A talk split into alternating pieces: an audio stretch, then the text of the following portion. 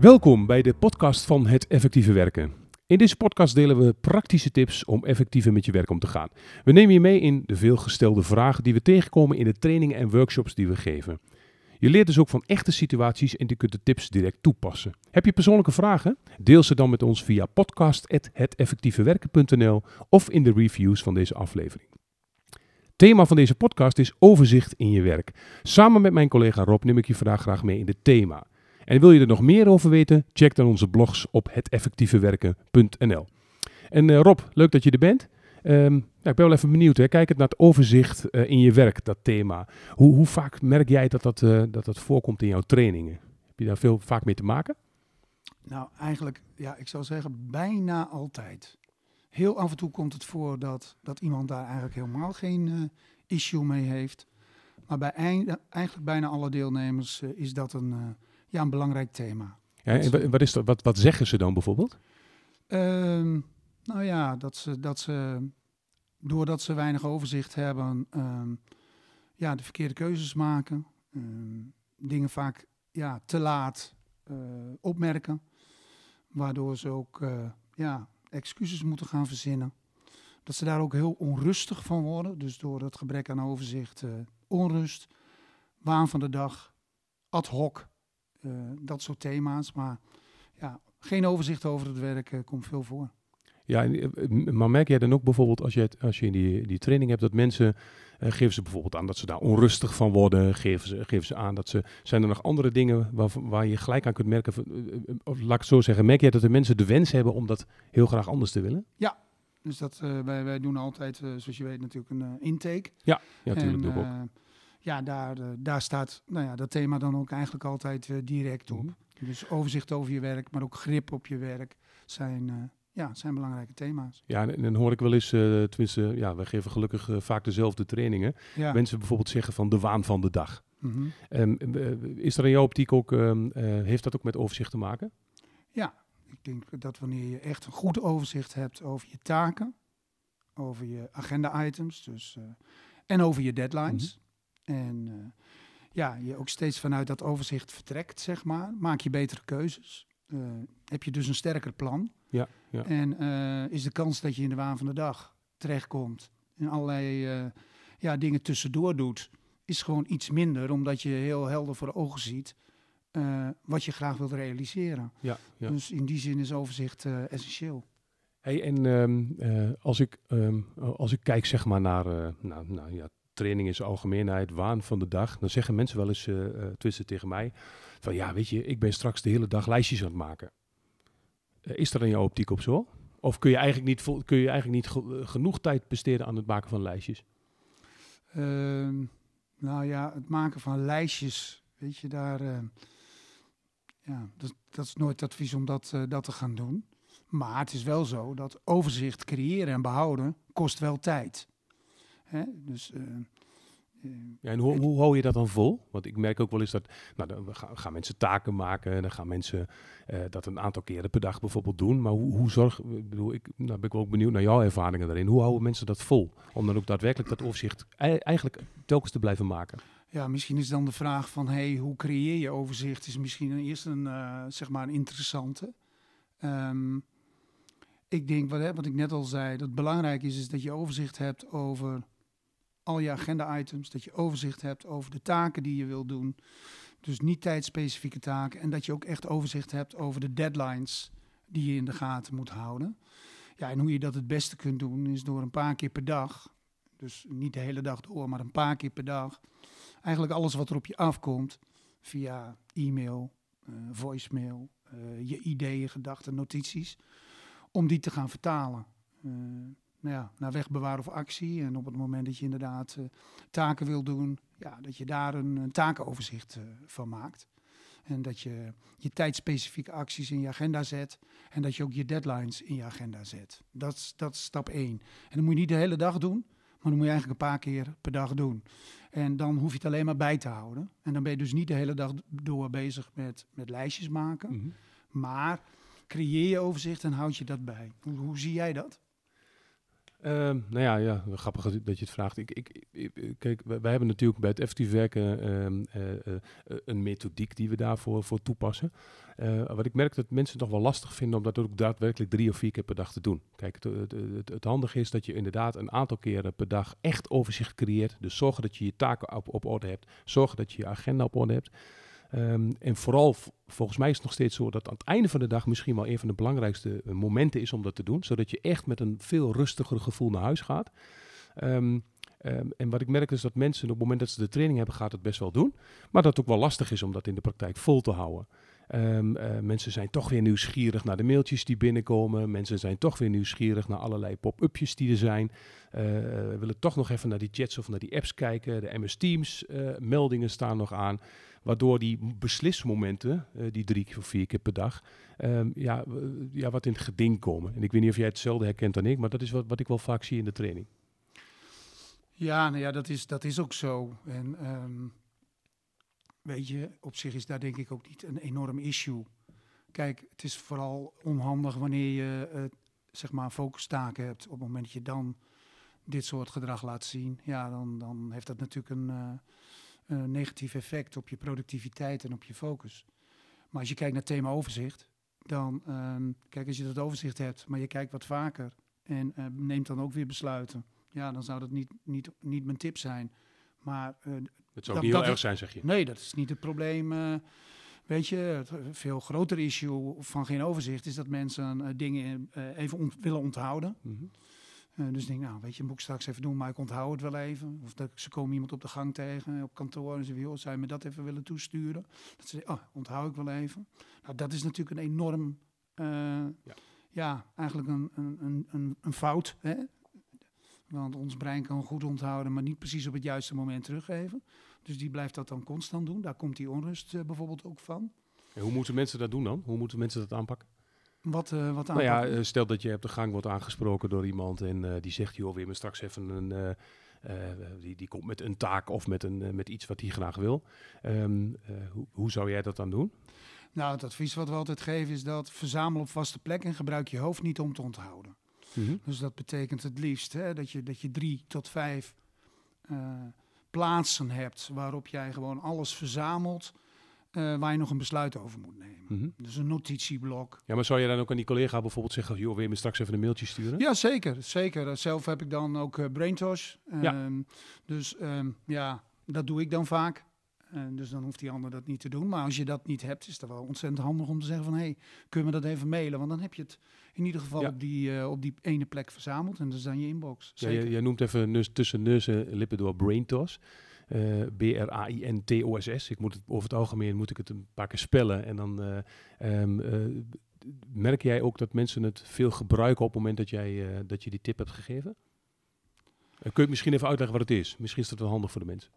Um, nou ja, BrainTos is een app. En die app die daar, die heeft drie functionaliteiten. En het leuke van die app is, je kunt iets inspreken, je kunt een fotootje maken, je kunt notitie maken. En op het moment dat je dat doet, schiet hij alle minuut zeg maar, die informatie naar je inbox. En het grote voordeel daarvan is, nou, je inbox, daar ben je toch al vaak mee bezig. Hè? Want dat zei jij net, dat mensen het toch lastig vinden om dat maar een paar keer per dag te doen. Dus dat betekent dat het op een vaste plek binnenkomt. En daar kun je dan weer een, uh, een besluit over gaan nemen. Kijk, en we hebben het over het thema overzicht. Ja, precies. Um, ja, en dat betekent dus dat je, als je dan drie tot vijf plekken hebt waarop je, waar je naartoe moet om te kijken of er nog werk voor je is, bijvoorbeeld een ticketsysteem, je voicemail, je inbox en misschien een notitieblok. Ja, dan is dat al deel 1. Dus gebruik je hoofd niet en gebruik een paar vaste plekken. Dus dat is belangrijk in overzicht. ja, en wat dan belangrijk in overzicht is, is dat je over die al die issues, zeg maar, die, in die op die verzamelplekken staan, dat je daar een besluit over neemt. Mm -hmm. En daar wat je no waar je nog wat mee wil, dat je dat vertaalt in of agenda-items. Dus bijvoorbeeld taken die langer dan een half uur duren, dat je die ook echt in je agenda gaat zetten. Belafspraken echt in je agenda, meetings in je agenda, lunch in je agenda. Dus je agenda goed gebruikt voor overzicht. En ja, taken die, die zeg maar uh, minder lang zijn. Uh, even een factuurtje doen of een mailtje sturen, dat soort dingen waar je toch even je gedachten bij moet hebben. Dat je daar een takenoverzicht van maakt. Kijk, en dan heb je overzicht over waar je nog een besluit over moet nemen. Je hebt overzicht over je zeg maar agenda en je hebt overzicht over, met behulp van een, eh, over je taken met behulp van een, eh, van een takenoverzicht. ja, Ja. en als je dan ook nog je deadlines, zeg maar, van projecten, als je die dan ook nog in je agenda zet, ja, dan heb je in ieder geval 100% overzicht. Ja, en wat, en wat we dus eigenlijk zeggen is, het is dit stuk moet je eigenlijk drie of vier keer per dag doen. dat beslissen en organiseren, zoals dat wel genoemd wordt. Hè? Dus een besluit nemen over alles wat je hebt opgeschreven, al je mailtjes. Ehm, ja, dat zou je eh, twee of drie keer per dag moeten doen. Ligt even afhankelijk van je functie. Ik sprak gisteren een deelnemer, ja, die moet heel veel snel schakelen met monteurs. Ja, ik kan me voorstellen dat hij bij wijze van spreken dat ieder uur eh, hè, doet. Maar vooral kenniswerkers, ik noem maar wat, engineers, docenten, ehm, ja, andere professionals. Ja, twee of drie keer Mhm. per dag. Ja. En eh, eindig je dag er in ieder geval mee, zoals jij ook zei. Ja, Zorg dat je veel meer rust naar huis toe. Dat, en dan heb je dus ook je plan voor morgen. Ja. En eh, ja, heb je dus overzicht over morgen. En als je dat dan ook nog aan het einde van de week doet, dan heb je ook nog overzicht over je plan voor volgende week. Ja, dan wordt, dan, dan, ja, wordt het overzicht steeds beter en je inzicht ook beter. Ja. Hey, en eh, volgens mij kunnen we hier nog uren over kletsen, maar heb jij, eh, heb jij nog een paar praktische tips naast dit om overzicht te krijgen en te houden?